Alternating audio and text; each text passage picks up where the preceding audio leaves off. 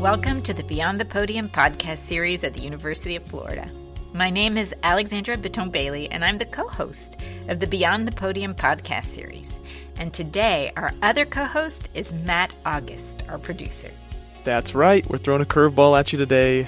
My name is Matt August, and I'm the digital media coordinator for the Office of Faculty Development and Teaching Excellence. I'm normally the editing guru who works behind the scenes, so it's actually a scary step to jump in the spotlight a bit, but I'm happy to be on this episode. Thank you, Alex, for letting me join you. It is our pleasure. We're happy to have you. So, our guest today is Dr. Rich Conley, and he's here to tell us about his experiential learning course. Well, I uh, did my undergraduate work at the University of California, Irvine. Uh, I grew up out west, and um, from there, I worked in the private sector for four, five, six years, wondering what I wanted to do with my life, and decided that banking and human resources was not it. Sometimes it's not the experiences we have that mark us most, but those we miss out on. Those missed opportunities sometimes serve as the drive that propels us in any given direction. Oh, yeah, I know that's the case for me. The things I never got to do, they definitely still live on my bucket list. And when you finally have a chance to have that experience, you want to share it with others.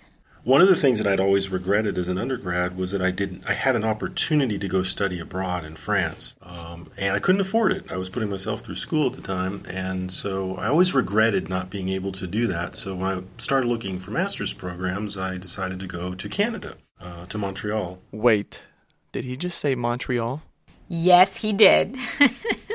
Just so the audience knows, Alex is from Montreal and French is her native language, so she gets really excited when meeting other French speakers. So. That's where I'm from. Are you really? Et mon école était derrière l'Oratoire Saint-Joseph. Ok. Et la belle province. Oui, c'est beau le Canada. Me manque beaucoup, sauf pour les hivers. Ben non, l'hiver c'est beau aussi. Hein. I will be honest, I was a little envious listening to the two of them speak French. Ironically, I tried learning French on my own last year, but I could not understand a word of what they were saying. It's okay, Matt. I can probably teach you one day, but you would have to promise to be a really good student. Well, something tells me you'll have to be a fantastic teacher. And while we're on the topic of fantastic teachers, Rich Conley's experiential learning class is an exceptional example of what being a great teacher looks like. Dr. Conley's course takes students out into the world to authentically experience the material.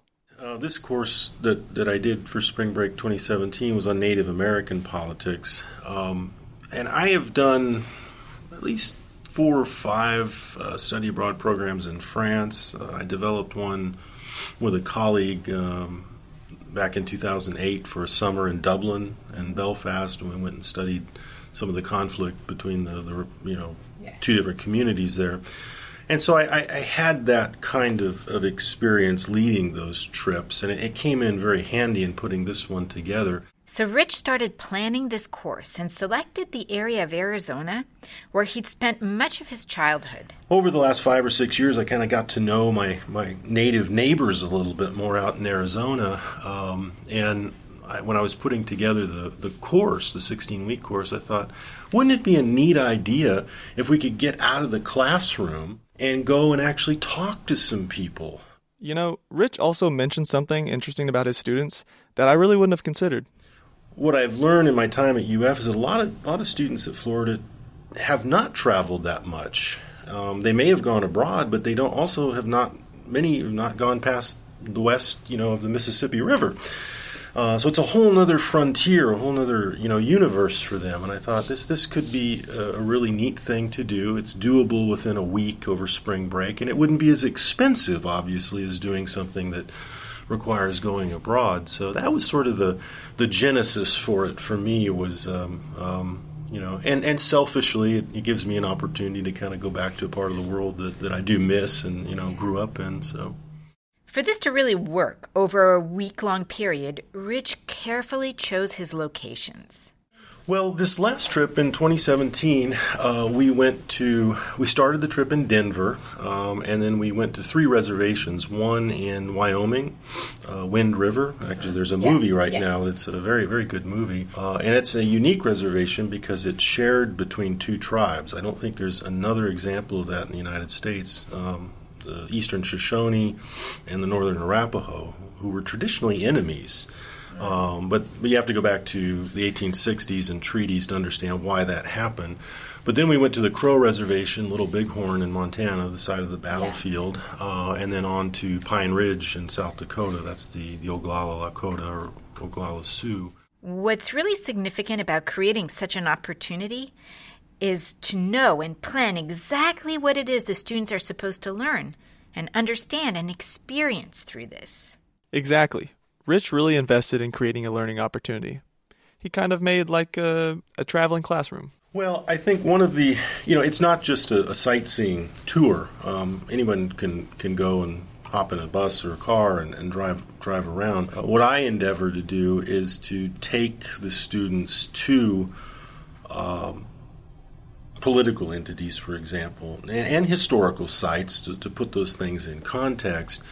Um, but we meet with members of the uh, legislature or the executive in, in the tribal governments themselves. We meet with uh, the federal level. The Bureau of Indian Affairs is the entity under the Department of Interior that liaises with the tribes. And so we, we met with several of the superintendents of the, the BIA. Um, and it, it gives the students an opportunity to really connect with people on a level that you, you simply can't get this out of a, a textbook.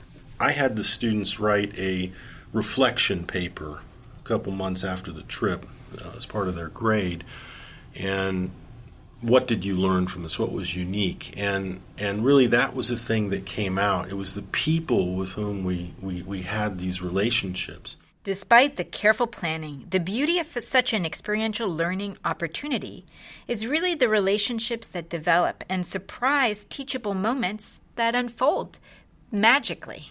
On two of the reservations, I had made some friends. Um, one was the lead ranger. Um, he was a Apsáalooke or Crow Indian. Um, he was a lead ranger at Little Bighorn, and for reasons I won't detail here, he ended up being our guide. He took us to a sacred place for the crow up called Bighorn Canyon, and he we stopped and got out. It was freezing cold, and he went out and he he uh, got a piece of of sage and he did a smudging ceremony and he said a prayer to the four directions in, in native crow and then explained everything to us uh, and and some of the myths about this the seven sheep there at bighorn canyon how they saved a, a boy um, you know going and actually seeing all of this firsthand is just something that, that you know you don't quite get the same yeah. view when you're reading it from a book about you yeah. know economic development or you know Dr. Conley gave us such a great description of that experience and really what it must have been like to be there firsthand. But the story brings us back to the central theme of experiential learning, which is that no photo, video, or story can replace the value of what it must have been like to actually be there. Some things really just have to be lived. Although, this does mean some careful orchestrating is required. Yeah, and I, I really think that Rich did a great job preparing his students and we had a pre-departure meeting where I told them some of the, you know, we're going to run into some very difficult issues, and and you know, we're going to have to be prepared for that. But they they were very good listeners. They were polite. They were respectful. They they asked good questions, um, and you know, I I didn't have any problems whatsoever keeping them really focused um, during during the adventure. Now, part of that preparation is in setting up some ground rules. You know, one of the other things that I, I put in my own kind of acknowledgement was that the students need to be respectful not only of federal and state laws, but also tribal ordinances. You know, what's difficult is I think on the one hand you don't want to be too paternalistic, but you also you you know my ultimate goal, and I know everyone else who does these kinds of programs or study study abroad, you know, we want to make sure the students are safe. Now, when I first listened to Rich talking about this trip, I figured it would be set up just like any study abroad trip, right? No, actually, it turns out to be quite a bit different. But Rich does a great job of explaining this. One thing that faculty should know is that, that putting together a domestic experiential course um, requires some things that, that are, are, a little bit more complicated than, than, say, doing study abroad in the sense that we have the International Center for Study Abroad programs, and they handle the budget, finances, the bursar, etc. Right? Uh, it does not work that way for for doing this domestically. And so, um, what I learned, it took me about 15 months to set this up originally. What I learned is that we needed to work uh, with distance and continuing education, which in my case was was was great because I was already doing some things for DCE and flexible learning and so forth, and they were very gracious and willing to help. But you, you have to have a self funding proposal done um, and, and it has to go up through the, the, the, chain of command, if you will, for approvals, and that takes time, and you have to really think through the course. Um, so there's a lot of paperwork, there's a, there's a lot of administrative things. Um, what I tried to do at the end of that experience was to put together a little guidelines memo um, which is, I guess, about 29 pages with all of the forms, but really a how-to, a checklist, a timeline of how to how to do these sorts of things. Uh, if folks are interested in that, I'm, I'm going to put that up on my web page, and, and you easily access it. Um, so you really do have to think about these things uh, well in advance. So when listening to Rich, I couldn't help but wonder if this would be possible as an embedded aspect of a regular course in terms of embedding something like this for in a course for just a, a day or, or, two days, um, I believe there's a, a, course in geology which um, distance and continuing education has done. I don't know if it's a week long trip or just three days. Um, but they are happy to help, and, and, and again, I was blessed to have folks over there who really guided me through all of the complexities and, and really worked hard to make that happen. And along with shared services in, in liberal arts and sciences, they're such a key component because of the financial part of it. And, and I had a teaching assistant, had to get, get her paid and, and me paid and yeah. reconcile all of the bills. You know, the budget was about 14 think it was about fourteen thousand dollars, and so you know, you make sure yeah. that we had all of that done, the P card issues. Um, so it can certainly be done, but advanced planning is, is is very very important, and there's a lot of things to think about that that I simply was unaware of because when I've done study abroad, UFIC handles it all, so you know, have less less to, to. But you're willing to share all Absolutely. of your hard-earned wisdom. Well, right? I don't know if it's wisdom or not, but but certainly, and I, I think that's that's that's the goal is that you know um, why reinvent the wheel. It still blows me away that Rich essentially pioneered his own path to bring this course to life. What started as an idea was completed with careful planning and determination to try something not many people had. You know, when I started this process, I went back to my department chair. I said, Hey, you know, I was thinking, wouldn't it be neat to take the students out to some Native American reservations? He said, Yeah, great idea, but I don't know how you do it.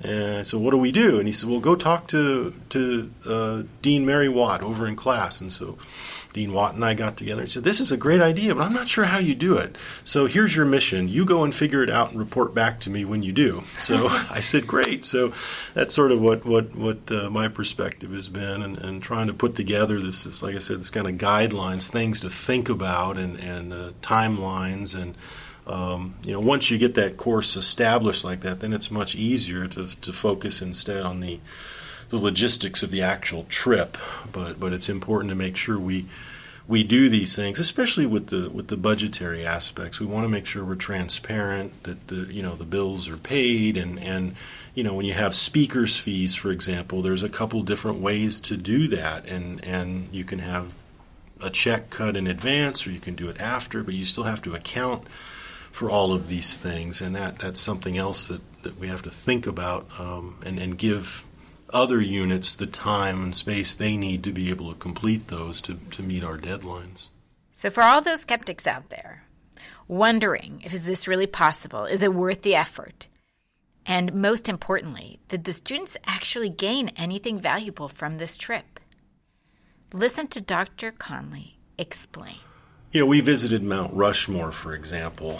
Uh, you know, I gave us, I think, two and a half hours there, three hours. So when we got to Mount Rushmore, it was actually snowing a little bit that day.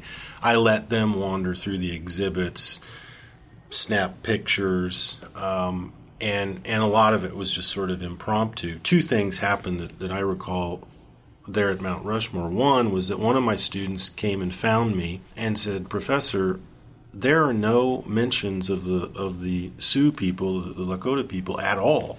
It's all about Gutzon Borglum and his, you know, mining out there doing the, the carving of the faces. And she went up and asked the park ranger, "Why don't you guys have any any you know history of the Sioux?" And uh, she was very polite, very respectful. And, and the park ranger said, "Well, ma'am, I don't make policy; I just follow it. But there is there is a native who's allowed to come like twice a year and set up a stand out by the parking lot." That got a conversation going, right? And then we, we were out actually on the panorama outside with two or three students, and, and we uh, ran into a, a, lady who had a baby and had her mother there. Um, and we found out they were from Alabama, neighboring state, so we started talking and said, What are you guys doing here? My student said, Oh, our professor took us on this class, and and I said, why, why did, uh, Native American politics, why did you come here? And so then that student who'd asked the question to the park ranger said, well, let me tell you all about it. And at the end of our, our little 20 minute talk there, the lady said, I had no idea. I've learned so much from you. When students turn around and become the teachers, you know you've created an experience that has truly marked them. For information on building your own experiential learning activity or course, Visit the links included in the description of this podcast. Also, use the teach.ufl.edu website to find more resources on teaching. Thank you for listening to this episode of the Beyond the Podium podcast series. We're so happy you joined us, and we hope to see you next time for more tips, strategies, ideas on teaching and learning at the University of Florida.